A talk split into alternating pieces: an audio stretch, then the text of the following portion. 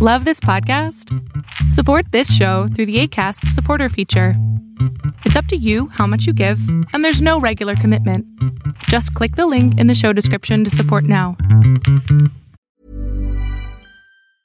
Life is full of awesome what-ifs, and some not so much, like unexpected medical costs. That's why United Healthcare provides Health Protector Guard fixed indemnity insurance plans to supplement your primary plan and help manage out-of-pocket costs. Learn more at U H one dot com. Burrow is a furniture company known for timeless design and thoughtful construction, and free shipping, and that extends to their outdoor collection. Their outdoor furniture is built to withstand the elements, featuring rust-proof stainless steel hardware, weather-ready teak, and quick-dry foam cushions. For Memorial Day, get fifteen percent off your Burrow purchase at burrow.com slash ACAST and up to twenty-five percent off outdoor. That's up to twenty-five percent off outdoor furniture at burrow.com slash ACAST.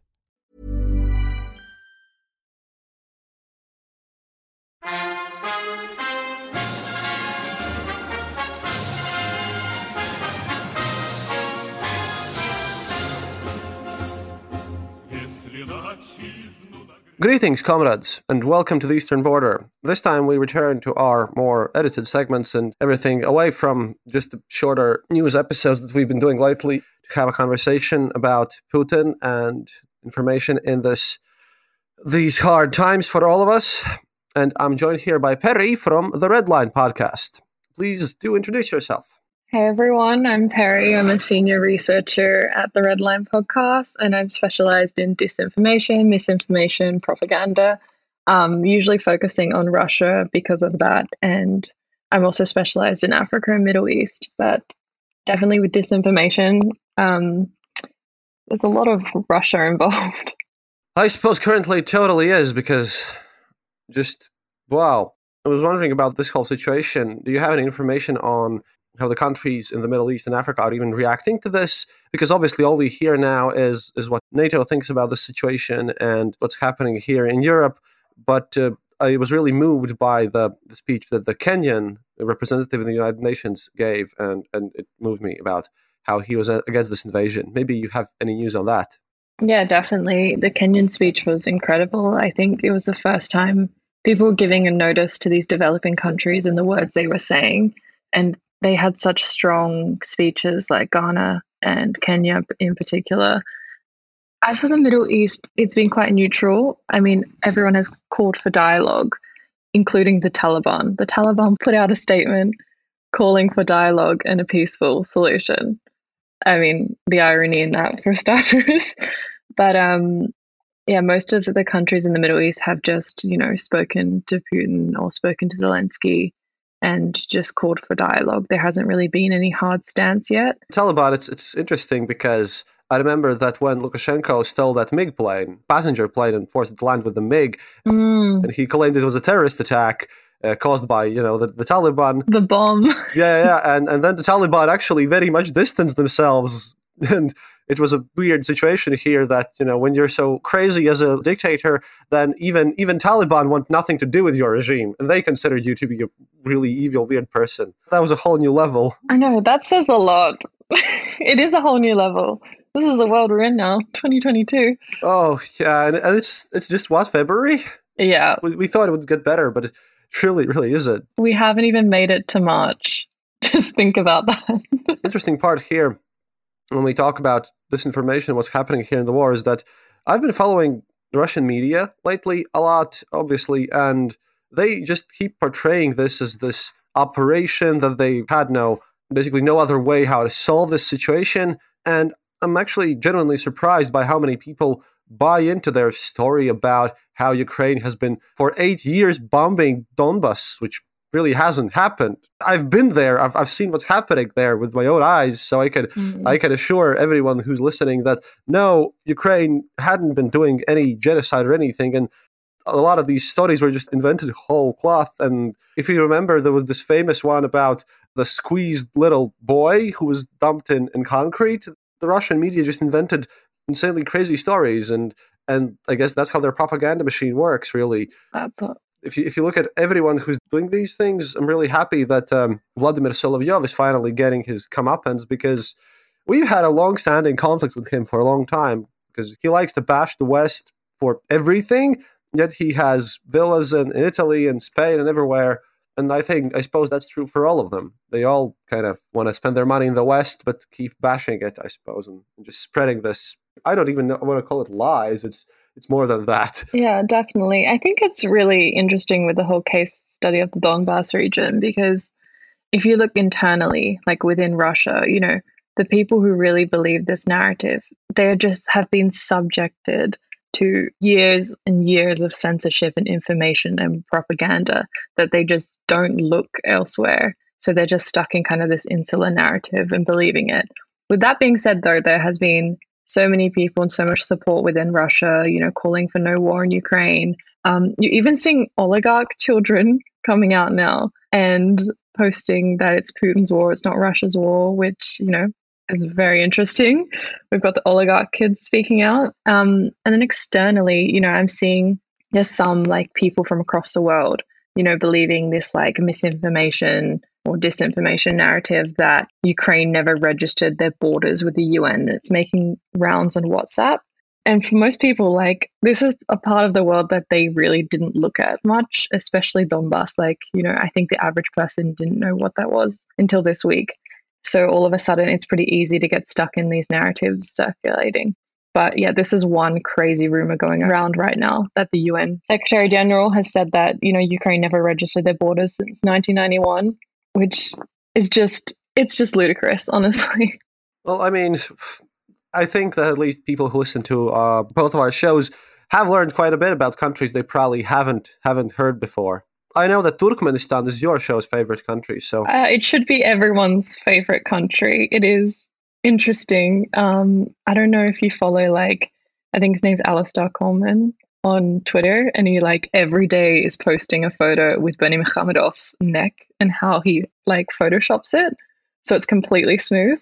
It's incredible. To those of you who don't know, uh, Turkmenistan is also a post-Soviet sphere country in Central Asia, which is run by probably the world's weirdest dictator. Weirdest. Underline that. That country even renamed uh, the days of the week and months for various people tied to that family, and they have their special book. It's crazy, but we should return to that some other time, because right now it's yeah. we're focusing on this.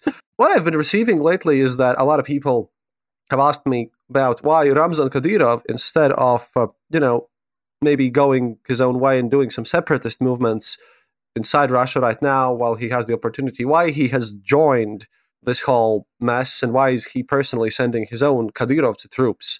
And to explain, what are Kadyrovs? So they're not members of the Russian military per se, they're basically Kadyrov's personal army, because, yeah, he's the only regional governor uh, who's allowed to have his own personal army. And uh, he's also promised his soldiers thirty thousand dollars per tank that they destroy, twenty thousand dollars per unarmored personal carrier, and five thousand dollars for any volunteer fighter they kill, which basically means that Ramzan Kadyrov is now paying uh, his troops to kill civilians who have guns now, which is interesting. Since, well, the average salary in, in Chechnya, it's one of the poorest regions, is twenty thousand rubles. And I'm just going to check how much it is in, in euros. It's uh, two hundred eleven euros, or about two hundred twenty dollars. So those incentives are are pretty big. Why do you think he's done that? Because for me, the answer is quite quite obvious about his weirdness, how Ramzan really doesn't have Chechnya's interests in mind at all. Well, exactly. I mean, he's Putin's ally, and he keeps Chechnya kind of in check. They have like a deal, and, you know, him becoming the president of Chechnya, he was just, you know, placed there under a deal. So he's going to be loyal to the Kremlin. Just on the fact that we've seen these images emerge, it was yesterday, soldiers of Chechen soldiers, like groups of them and photos. I don't think anyone has actually seen the move, though. They've seen like these images come out and this kind of strength shown, but there actually hasn't. And, you know, this podcast is coming out later, so this could be, age badly, but there hasn't been any sign of them actually moving towards the border. So that's something to keep an eye on, if this is just something, you know, to stir the pot. There's a notorious kind of fear, you know, of Chechnya and Chechen soldiers, that they're scary, that they're aggressive, that they have different tactics. And I think there is like a fear, you know. So I think part of it is the information war and, you know, scaring Ukraine and scaring the other side at the moment. But in terms of like the actual movement, I haven't seen anything yet. I haven't heard of anyone saying that they're inside of Ukraine yet. So who really knows at this point? Yeah, I, I guess I agree. But Ramzan Kadyrov is also one of the candidates for for maybe replacing Putin. Yeah. And not because of any, in any democratic way. If, if Putin gets weak, then Ramzan is just one of the people in power who could actually do that. You you have to always remember that uh, Ramzan Kadyrov has a lot of his people and his supporters inside Moscow, mm. like ridiculous amounts of. And the Russians have a lot of problems with them. I remember that the latest news I got from there was that a Russian Gosduma deputy saw an old lady selling sausages nearby a mosque or something, and then he just pepper sprayed her. But she turned out to be Chechen, so Ramzan Kadyrov just um, threatened with extreme violence this elected deputy, so he had to go and apologize. That's that's the level of, of scariness we're talking about here.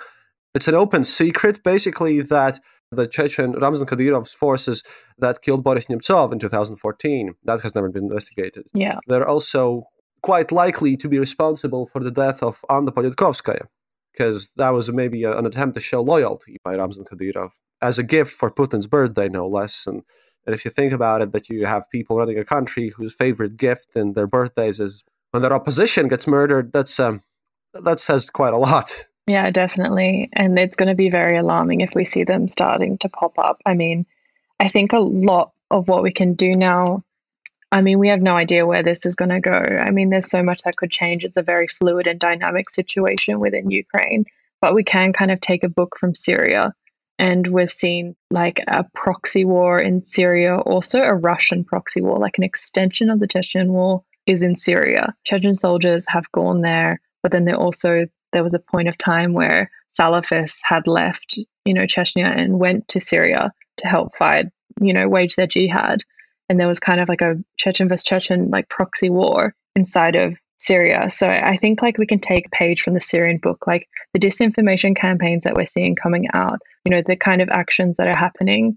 We can kind of look at like how Syria was a playing ground to test all this for Putin. Yeah, and, and Syrian war also cost him a lot of money. And, and mm-hmm. as far as I know, a lot of Russians were extremely unhappy about what, what had happened there, since they were paying for their hospitals and everything, and now we have this uh, this saying "bombit Voronezh" in Russian, which basically means that after the bombings in Syria, where the Russian military did a lot of strikes to support Assad and they bombed some civilian facilities, they then gave money to Assad's government basically to rebuild Syria. And the mayor of Voronezh, one of the Russian cities, who needed a new hospital built for years now and who had major finance issues because of how Russia works, since I believe that it's more kind of useful to look at Russia as a land-based colonial empire rather than a unified state. Definitely. He proclaimed publicly that, um, well, maybe Russia could bomb Voronezh a bit so that we would also get some money for a hospital. Okay. So bombing Voronezh is um, is now the statement that basically means whenever Russia does something that hurts them in the long end, and something like this, whenever Putin does something like this, is is one of these memes that's that's been popping up lately. But about the disinformation war and everything, I think that if Russians really wanted to intimidate Ukraine into surrendering, then they have failed miserably. Ukrainians, like I predicted, and, and a lot of people predicted, are, are really fighting. They're fighting really brutally and hard, and they're not afraid of their casualties. Definitely. I think that's the thing that you put in history books about those thirteen sailors. Definitely. And I think, like, you know, we're seeing, I don't think Putin ever expected this patriotism to come from Ukraine. You're just having people picking up arms. You're having people staying and where they are, like Zelensky and well, Poroshenko yesterday was on C N N, like waving around a gun, saying he's going to stay. Zelensky, um, just a few hours ago, the U S asked if he wanted to evacuate uh, Kyiv, and he denied it. And he said he wants to stay exactly where he is. So it's just like amazing seeing these levels of like Ukrainian people coming together. And, you know, the whole world is really supporting Ukraine. And it's such a great thing to see, honestly, people speaking out against Putin's actions and saying, you know, this is Putin's war, this isn't Russia's war. And they're really trying to stir up.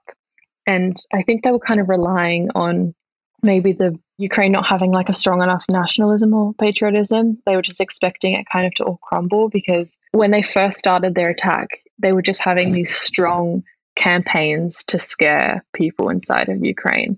For example, one of the first campaigns that came out, they were saying that the borders were closed and that all the borders were closed and no one could leave. And that campaign ran like crazy, and it just was a fear tactic. It put so much fear. It just completely played with Ukrainian people, with their emotions. He also came out saying all these fake attacks, like in Odessa, that was the big one, just coming together and saying all these attacks were happening all at one time and that no one could leave. It's really great to see like them to come together with everything going on. Right now, at least on the political sphere, Putin's opposition, that has been crushed by, well, Putin throughout the years. And uh, all the journalists are also kind of showing some activity. And I'm really happy that uh, anti-war sentiments are coming out also from people whom I thought would be more pro-Kremlin. However, what's going on here is that a lot of people on the opposition side have basically declared that they're going to have to radicalize to get changes in Russia. Quite scary to think about that uh, the people whom I've been following for a long time, they've went from, well, we should probably do something close to law and go to protest actions, and, and then we could maybe arrange elections and make sure they're not rigged. Right now, some people are actively just talking about how maybe you should, you know, go out and, and shoot Putin in the head or something. Mm. And he's been called a, a senile maniac by, well, basically everyone. From the scenes we saw last election, the ballot stuffing, there is so much, yeah, change that needs to happen in the system. And that's unfortunately not going to change very soon, as much as we all want it to. You know, the ballot stuffing, the rigging of the elections, the United Russia Party, they have such a grip. It's insane. But it seems like it's weakening, and it seems like people inside of Russia are finally realizing and getting to a saturation point. You know, we had last year with Navalny and all the protests there, and that was, you know, a really big step for Russia. And it looks like what we're having now is another big step. So we're definitely going towards the right direction. One thing that I'm wondering about is, I'm talking about the information aspect here. What if Putin like wins and then he takes over all of Ukraine?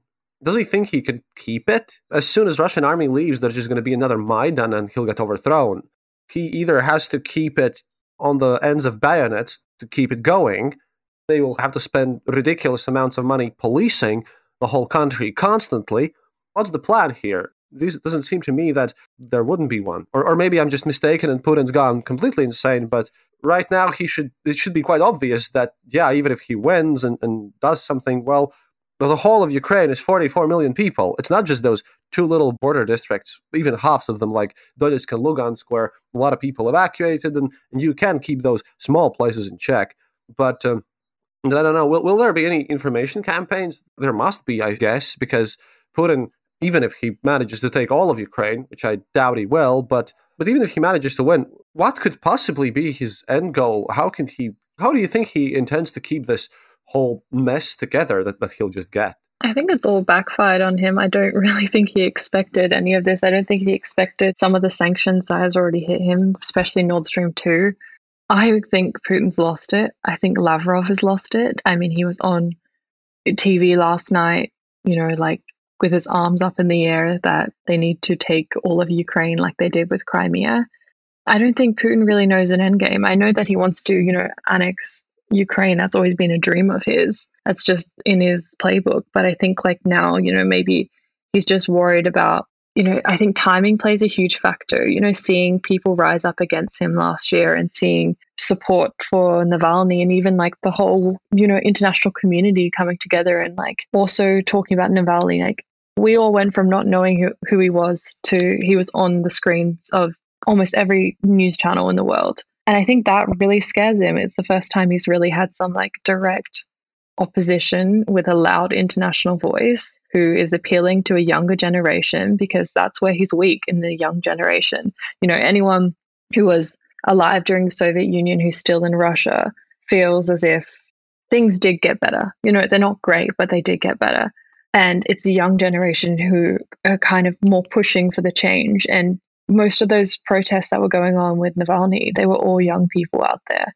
And I think he's just seeing a huge threat there, and he's just thinking, you know, how can I stir up nationalism? How can I get people on my side. He's tried campaigns, like one of his big campaigns is that he is a defender of Christianity. You know, he presents his Orthodox faith so closely that he's a devout Orthodox. And I think like he's realizing some of his plays that he's had before aren't working anymore. So it looks like he's just, I think he's lost it. He's sixty-nine at this point. He's old. He might not look like it, but, um, well, the fact that he's been getting plastic surgeries is, is again, an open secret. Most likely plastic surgery is given to his body doubles, because he certainly has some. Because I remember that um, a few years ago, I think it was two thousand nineteen, Putin managed to give a speech in Crimea and then two hours later in Vladivostok. That's impossible to make. Unless he was flown in with, with uh, even with a military jet, that would be insane to just get him from Crimea to Vladivostok. So he definitely has something. Or, or that he has pre-recorded stuff. Pre-recorded? I think a lot of things are pre-recorded now, because initially when the live stream came out of him announcing the war, I was watching it from the start, and as soon as I clicked on it, when I saw it go live, I was like, this is from two days ago. He's sitting back in the sea. I've seen this position before. And then I realized he had just pre-recorded the whole thing. Yeah, and it was weird because uh, apparently some people from Bellingcat, the research journalists, they found out that this call attack thing, it had been recorded on the twenty-first. Mm, yeah, the metadata showed it all. The same day that he uh, kind of uh, accepted this thing. And and also an important part that was probably aimed at the West is that he gathered, before announcing his attack, his uh, State Security Council publicly on the television. And you could see all these people, other people in the council, being just scared and intimidated. And they got asked one by one what Putin should do, even though we all know that the answer was obvious. But But these council meetings, they're usually secret. They're not publicized.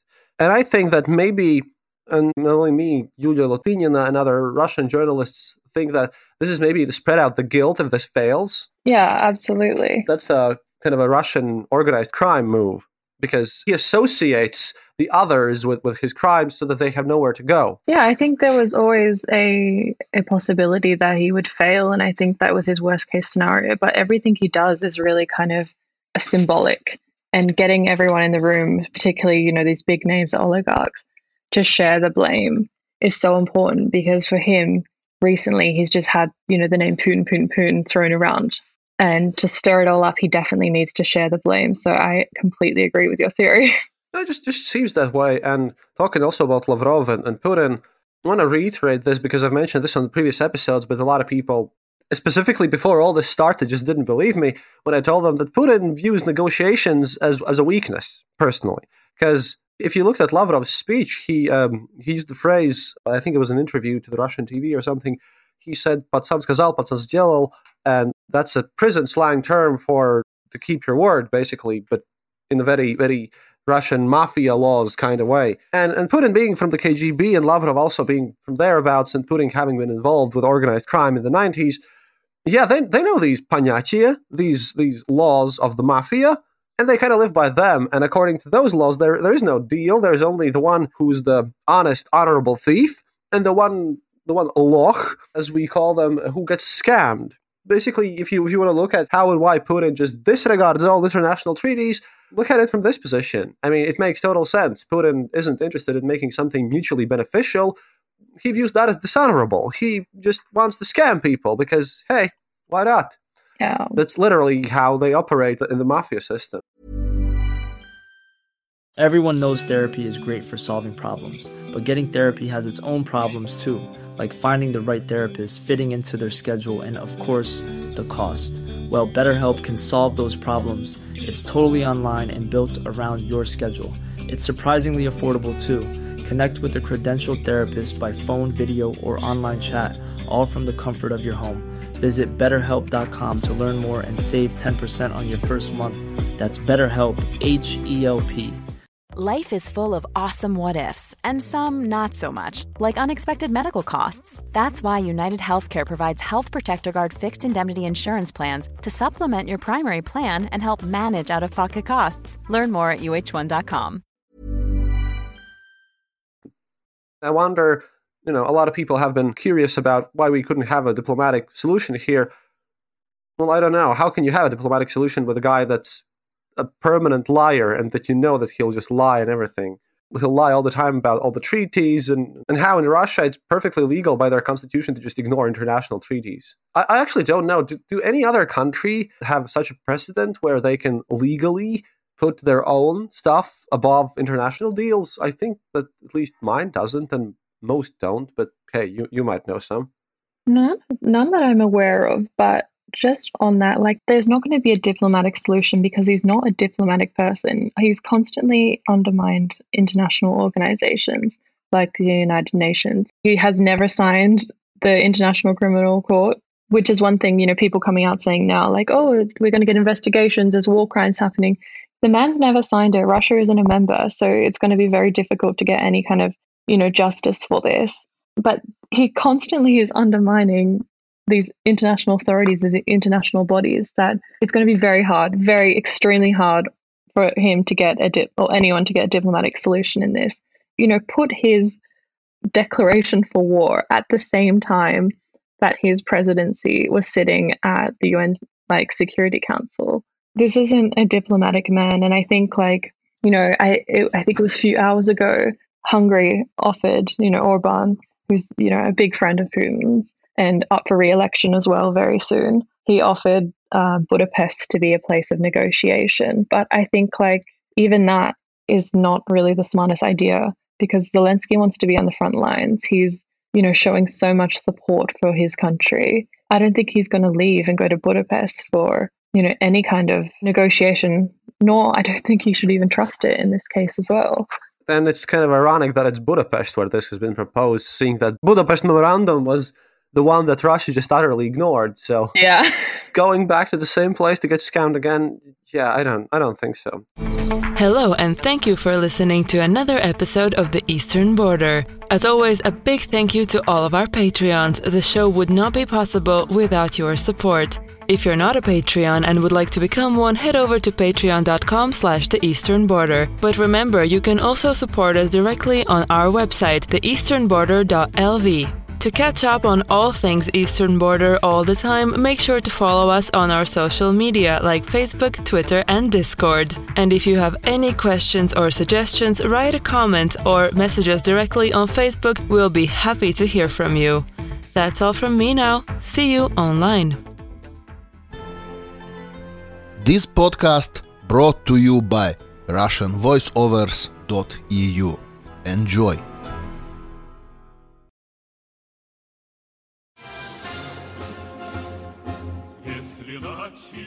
I think this is a this is a Soviet problem with a very Soviet uh, solution, which involves either lead bullets or uh, ice picks used in, in innovative and, and curious new ways. But we'll we'll have to see, because I don't think that at this point Putin could even leave power peacefully and stay alive. I I believe that if he's going to go, then the Russian people or the Ukrainians or whomever, they're just going to come after him, and I I don't see a way how Putin can exit this and, and stay power for the long term, because this is, well, this is it, because definitely Russia's economy is just doomed. And, and even if Putin wins this war, I don't know, what does he think? The sanctions will go away?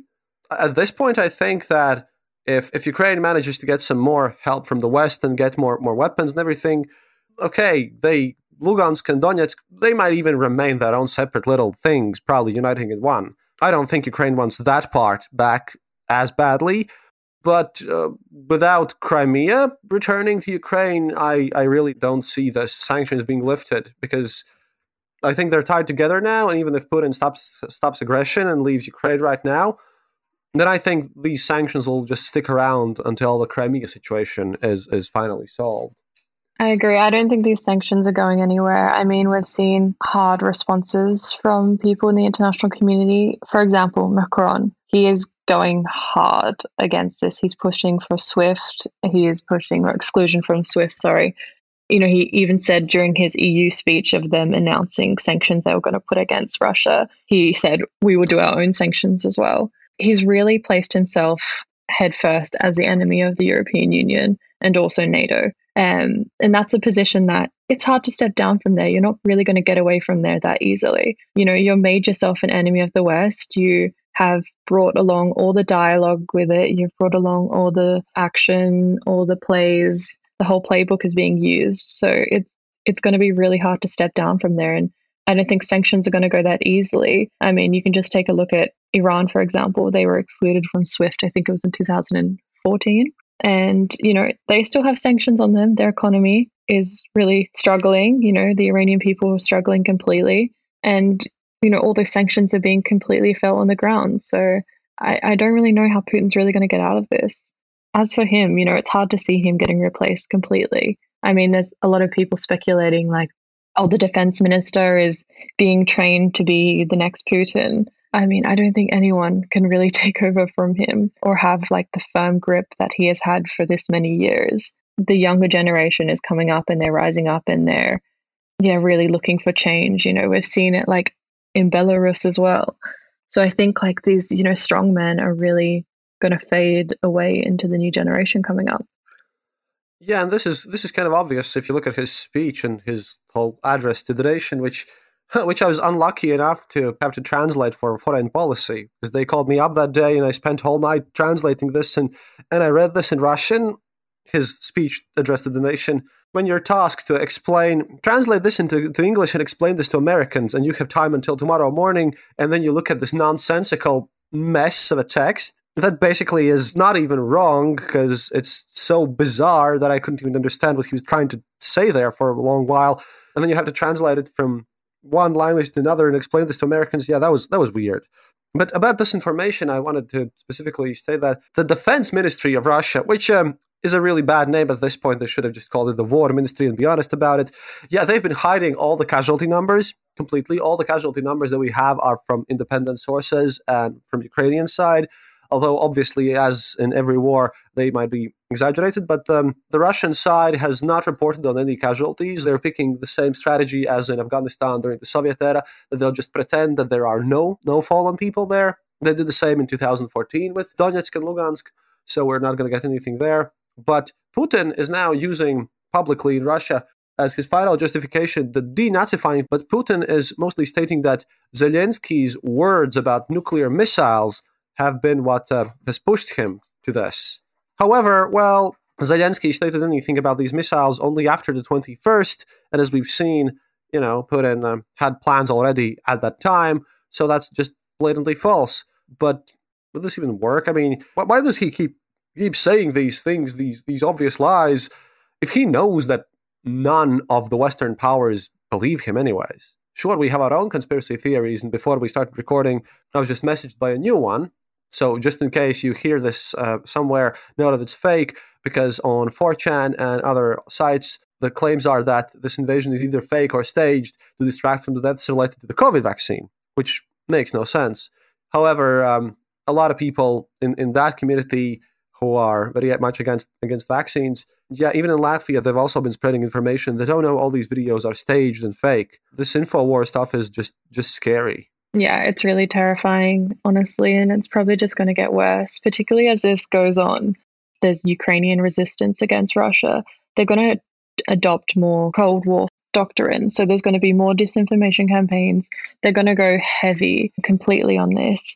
But yeah, there is some weird theories going on around the moment. Like for these people who are anti, you know, vaccines, any kind of group getting together is, you know, automatically a anti-vax protest to them. You know, I could go out with five friends and be standing too close and they're going to label it as a protest. I mean, even in Kazakhstan, they had the same issues. It came out, you know, all of a sudden everyone knew what rules had been in place in Kazakhstan. Like you were getting comments. I think the Red Line in particular, we had a TikTok that went very viral explaining the conflict in Kazakhstan, and half of our comments were people just saying, this is actually a covid nineteen protest and Kazakhstan had the strongest restrictions in the world for almost a year, which is completely fake. And, you know, all of a sudden people just knew what was happening in Kazakhstan. So it's not surprising that we're seeing narratives come out like this. There's also one we spoke about before we were recording as well, Um, that they're saying that the Russia has invaded because Ukraine and U S have biolabs within Ukraine, but there are no foreign biolabs within Ukraine. So there's just ridiculous maps going around at the moment, like showing where all these labs are, and they are completely fake, just completely digitally altered. People are creating synthetic media. And on that topic as well, there are so many images that are being reused, particularly ones from Syria uh, being thrown back in. You're even seeing them on C N N Portugal, I think. The Portuguese uh, sector of C N N were playing it in the background as well. Um, there are also images from Zelensky when he went to Donetsk a few weeks ago that are being used to show that he's like got a gun and he's out in full armor on the streets. Um, there was also the ghost of Kiev, that one going around. Unfortunately, that was fake, everyone. It was from a video game. Oh yeah, that Russia loves to use video games in their propaganda. At one point, they had used like something from Call of Duty at, at some point yeah. in, in there. It was just weird. But the weirdest thing, by the way, that I saw is uh, that recently, again, it was on, on anonymous internet boards, but someone had posted the, that um, Russia had killed a Ukrainian far-right terrorist trying to plant bombs in Donbas or whatever, as a propaganda piece, but someone who actually had to make make this, and they showed the I D picture. But someone who had made this I D apparently didn't like the war much either. So what he did is um, he literally photoshopped Sam Hyde, the provocative comedian, in the picture.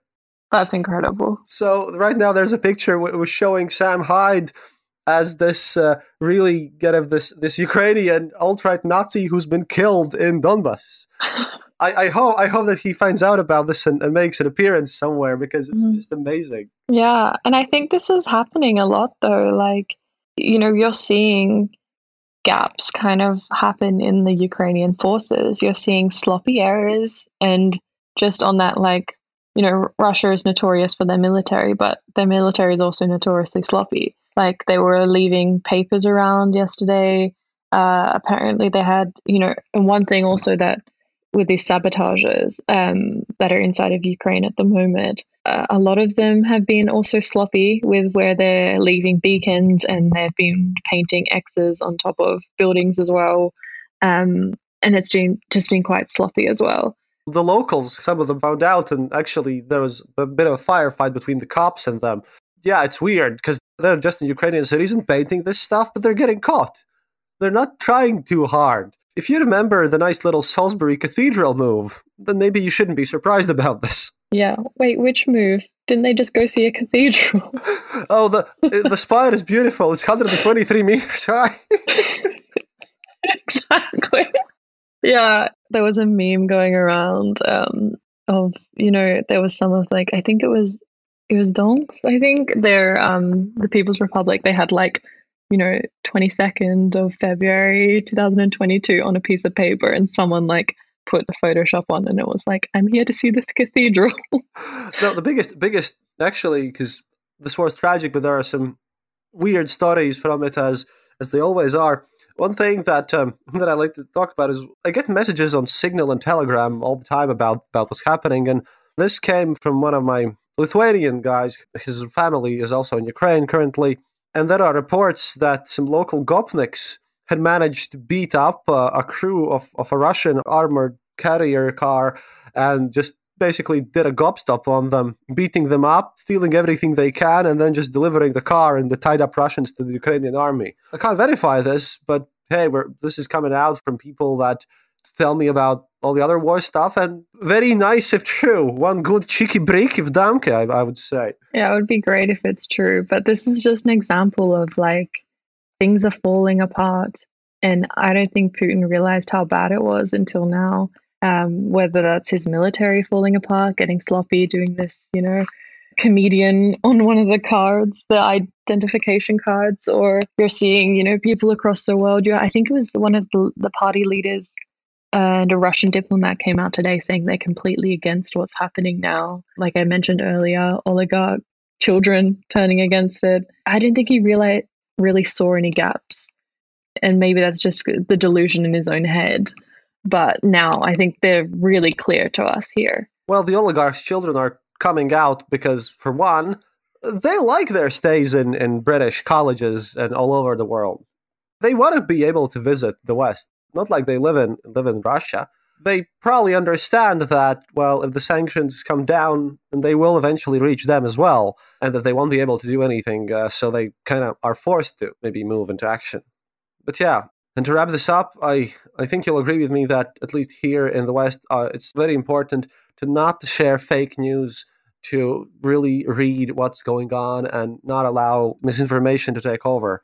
But that's that's always been important, and we've failed so far. But maybe maybe right now we should focus even more on fact-checking everything that we, we see online. Definitely. It's super easy just to, like, whenever you come across an image, just literally right-click and see if there's anything that has been posted before, searching the keywords that you see in the image as well. If it looks fake, it's probably fake. Uh, see who posted it. You know, if there's some random bot account with like an anime photo, then it's probably not someone, you know, credible. Uh, so it's really important. And on that, it's really important actually at this time to like be careful with what media you're showing of Ukrainian soldiers and Ukrainian military. You don't want to give away what positions they're in. Um, you don't want to give away where large groups are, you know, stationed. So we really need to also be careful about that and sharing, you know, because this is all open source. So this all can be found. Yeah, and that's a, that's a very important thing, because that's one of the things that I've been reporting on this, and I've been careful not to show the more revealing pictures. And, uh, well, we are all thankful that the, the Russian soldiers are, aren't that careful now and then. And, oh, one final thing, though. Anonymous, uh, the hacker group, have apparently declared a cyber war on Russia. They managed to leak a bunch of data about the Russian Ministry of Defense and online yesterday. Now, I think I think it's taken down now, but they managed to do that. They took down Russian Times for, for a while, the R T, Russia Today, sorry. And uh, the Kremlin's main homepage also went down. At least we can see that uh, the weird hacker guys are actually doing their part as well, which is really nice. Yeah, everyone's getting involved, honestly. But I think that's going to happen more in particular. I think as, you know, Russia realizes that they're getting really strong Ukrainian resistance, we're going to see an influx in these indirect attacks, like cyber, for example, disinformation naturally. Um, but cyber attacks will have like an uptick in these next few weeks for sure. Well, we will definitely keep you updated. So please, comrades, stay safe, stay strong. Listen to the Red Line podcast. Please. No, no, the, the Red Line is a, a way more formal show than this one usually. I tend to be a bit loose with um, with my emotions and everything. But th- these guys are hardcore professionals and great experts in their field, and they, they have great takes on, on many interesting subjects. Right now, I'm moving moving towards the Polish border, and we'll see from there. If you want to support this show, then um, our Patreon is patreon.com slash the Eastern Border, or you can just go to our homepage, the eastern border dot l v, and press the donate button, and, and that, that'll help us move on and uh, do some good reporting from up closer. And finally, if you if you really want to help, go and check out Ukrainian charities. It's very important. One that I recommend you Google up is S O S Army Ukraine. That is a charity that directly provides help to the Ukrainian army, and they use the money to buy ammunition for and everything. So like I said, stay safe and stay strong, and uh, and happiness is mandatory more than ever. You can have your last words too, Perri. Just wanted to say thanks for having me. This was fun and very, very casual as well. Like uh, like you said, you know, the Red Line is a little bit more polished. Yeah, well. Definitely check us out, the Red Line podcast. And you can follow me on Twitter as well, um, at PerryGT. Please do. We definitely will. Do svidaniya, товарищи.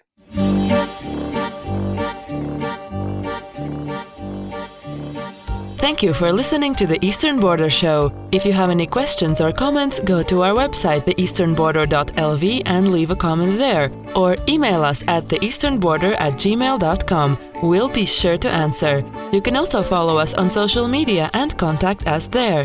If you enjoyed this episode, then leave us a review on Apple Podcasts and tell your friends about us. It really helps us grow the show. And remember, happiness is mandatory.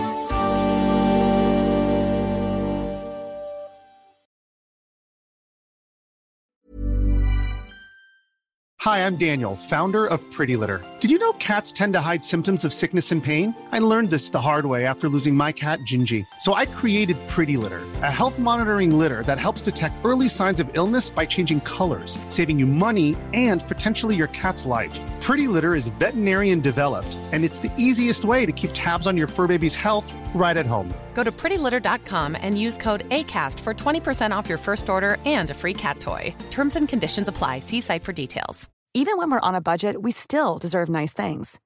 Quince is a place to scoop up stunning high-end goods for fifty to eighty percent less than similar brands. They have buttery soft cashmere sweaters starting at fifty dollars, luxurious Italian leather bags, and so much more. Plus, Quince only works with factories that use safe, ethical, and responsible manufacturing. Get the high-end goods you'll love without the high price tag with Quince. Go to quince dot com slash style for free shipping and three sixty-five day returns.